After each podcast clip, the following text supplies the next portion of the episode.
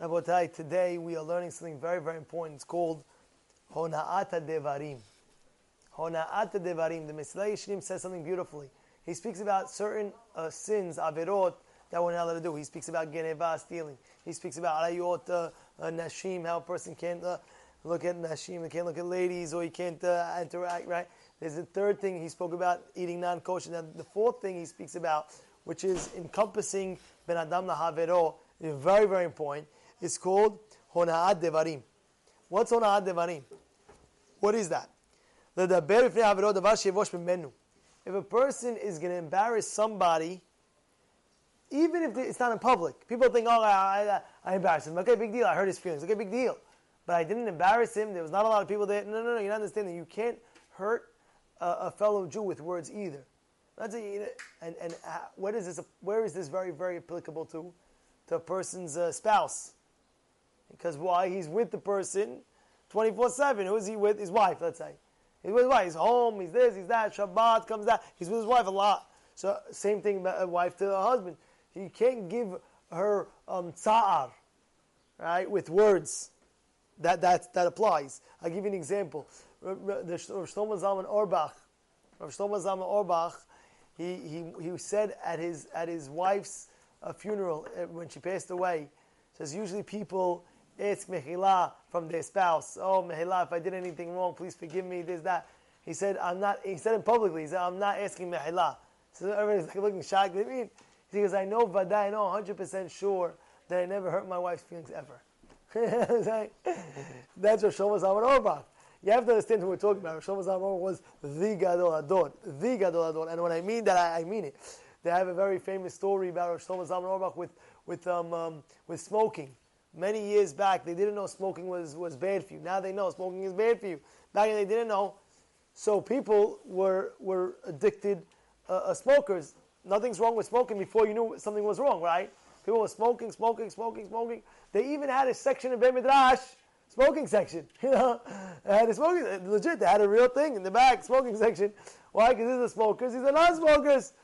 But then later on in life, they found out that smoking was bad for you. It's bad for your lungs and this and that. So they came to Rav Shlomo Zalman Auerbach, and they told Rav Shlomo Zalman as he was having a cigarette because he didn't know what was wrong. They told him, by the way, they just came out with a whole study and this and that and that. Smoking is very bad for you. He was in the middle of a cigarette. Really? So yeah. Took this cigarette. Look how much control he had. He, he, he took it out. He said, that's, that's my last one. I'm never, having, I'm never having another one ever again. He never had another one after that. They took his uh, cigarette, the last cigarette, they framed it like the last cigarette that he had. Meaning to say, look how much self control he had. After, after years of smoking, boom, that's it. This is my last cigarette. He put it down. He's not having any more. You know, there's a famous, uh, famous story about a, a, lady, how she came to the rabbi. And uh, we said this once, but it's so important to hear because it's so strong. It's such an important point. How there was a lady come, come she came to the rabbi, and she came to the rabbi. She said, "Rabbi, um, um, what should I do?" Said, "What's the matter?" He said, "My husband." Said, "What's wrong with your husband?" He said, "My husband uh, constantly comes home and you know Sometimes he gives me a bash and he shambles me and this and that. It hurts me a lot, a lot. So what should I do? He said, listen, do you get very upset? Yeah, I get very upset. Do you answer back? He says, sometimes yes, sometimes no. I don't know what to do. He says, you know what? Take out your rage on a, on a nail and uh, on a nail. Meaning to say, go upstairs as soon as he comes. He tells you something that you don't like. Run upstairs to your room. Go upstairs. You have a wall by room. Take a nail, hammer it in, like get, take your anger out on that. Went, she did it. She kept on doing it. The husband goes after like three weeks, four weeks. He tells his wife, he said, honey, I don't, understand what's going on over here. Every time I come home, if I shamble you, if I say a bad word for you, just run upstairs. You know, usually used to used to go and used to uh, uh, uh, uh, uh shamble me back, say something back to me. Over here now, what do you do? You don't even talk to me. You go, you're right away. Tell me what's uh, talk to me. What, what's going on? What are you doing? He tell, she tells his husband, listen, let me tell you something. I went, I spoke to the rabbi. He gave me great advice. So instead of answering you back, take the anger on the on the nail, out on the hammer and the nail, and this already I'll relieve my uh, stress and this like down on the nail. He says, really, let me see. He runs upstairs. He opens up his wife's uh, uh, uh, uh closet. He sees in the back there's like a like a hammer, and, he, and she put like a wall. And she, he goes, "Oh my goodness, how many is? Fifteen nails you already put? I heard you fifteen times already. Yes, yeah. What in three weeks? I heard you fifteen. Yes. said, okay, I'm going to make it up for you. So what are you going to do? Don't worry about it. Every time now, I'm going to go and make a compliment. Every time I come in, I'm going to compliment you. And every time I compliment you, you have to go upstairs and, and what? We're going to take one, one off. Me and you, we're going to come upstairs. We're going to take one nail out. So the husband comes home. So, honey, wow, you look so beautiful. Wow, I love that you look beautiful, gorgeous. All right, let's go, honey. They go upstairs. They take out the nail. The next day, wow, this soup you made, unbelievable soup, honey, unbelievable. How do you make such a soup like this? How do you make such a... Both that, they nail. The next time, comes home, psh, the house, honey, the house looks so clean and fresh. Psh, what? They go together. Finally, after 15 times, the last, after last nail, they go together, and he takes out the last nail. And he's so happy. He says, Wow, honey, you understand? We did it! We did it! All of a sudden, what does the wife say? The wife says, You're right, yes, we did it. But at the end of the day, the wall still has holes in it. So the wife is saying, You're right. Baruch Hashem, we, we, we, we, we, uh, we concluded. But at the end of the day, those words that you heard me, the words that you say, is there, you know. At the end of the day, it's there. Of course, there's tshuva, and of course, there's this. But what's the point of the story? The point of the story is not, not to say it. To control yourself, not to say it by your tongue, by your lips. You know, I told you ever since that day, Baruch Hashem, I'm telling you something about myself. Ever, ever, ever, ever since that day, I, I, don't know if I remember, you remember the story I was telling you?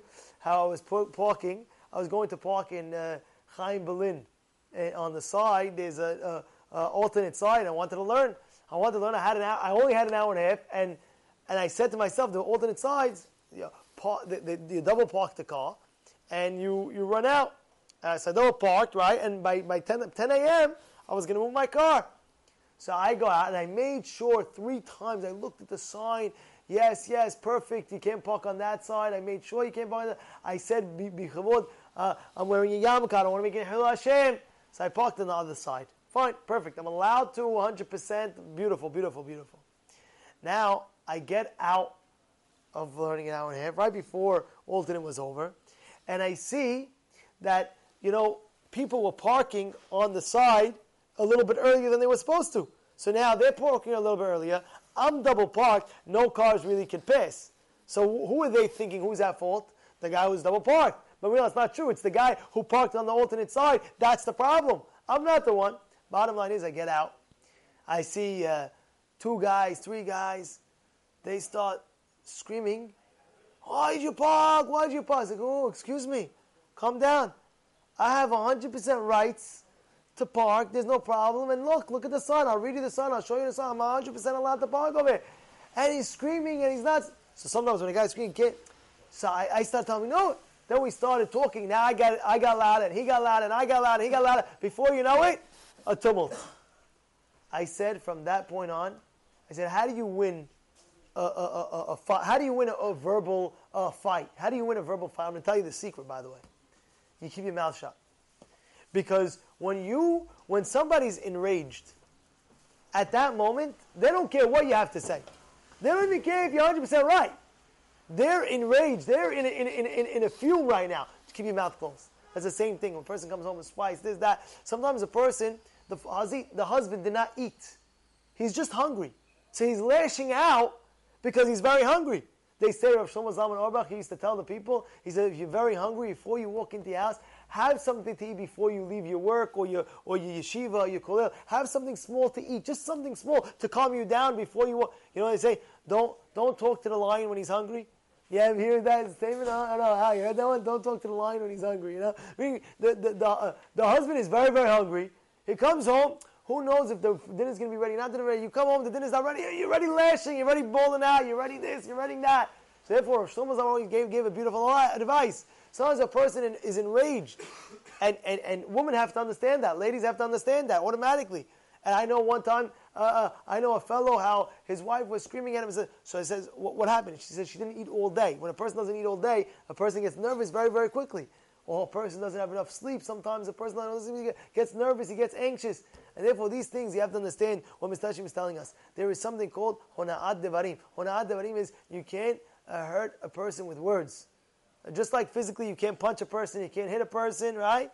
You, you can't hurt the person with words. And these words, they say, sticks and stones will never will never hurt me. What do they say? Sticks and stones will break my bones, but words will never. You know, but words will never hurt me. By the way, the Torah is against that 100 percent. Sticks and stones, okay, fine. You hit a you hit a guy, he gets a bruise. At the end of the day, his bruise will go away. But the words will hurt because the words. Remember, imagine, imagine a, a guy screams at a girl and says that, that you know you're so fat, or you're so ugly, or you're so or, or, or, or a person says uh, to, a, to a person, oh, you're so stupid, you're so, you're, an idiot. You're, he remembers those words. Those words hurt. Those words hurt. Those words hurt. And therefore, a person has to know. One of the things Mr. says, be careful. Don't hurt people's feelings. Uh, anyway, that's only polite. It's a type of a politeful thing to do, as um, uh, as as you know, Alan. Yeah, uh, we'll, we'll um, stop here. And this is the zchut that we have to understand.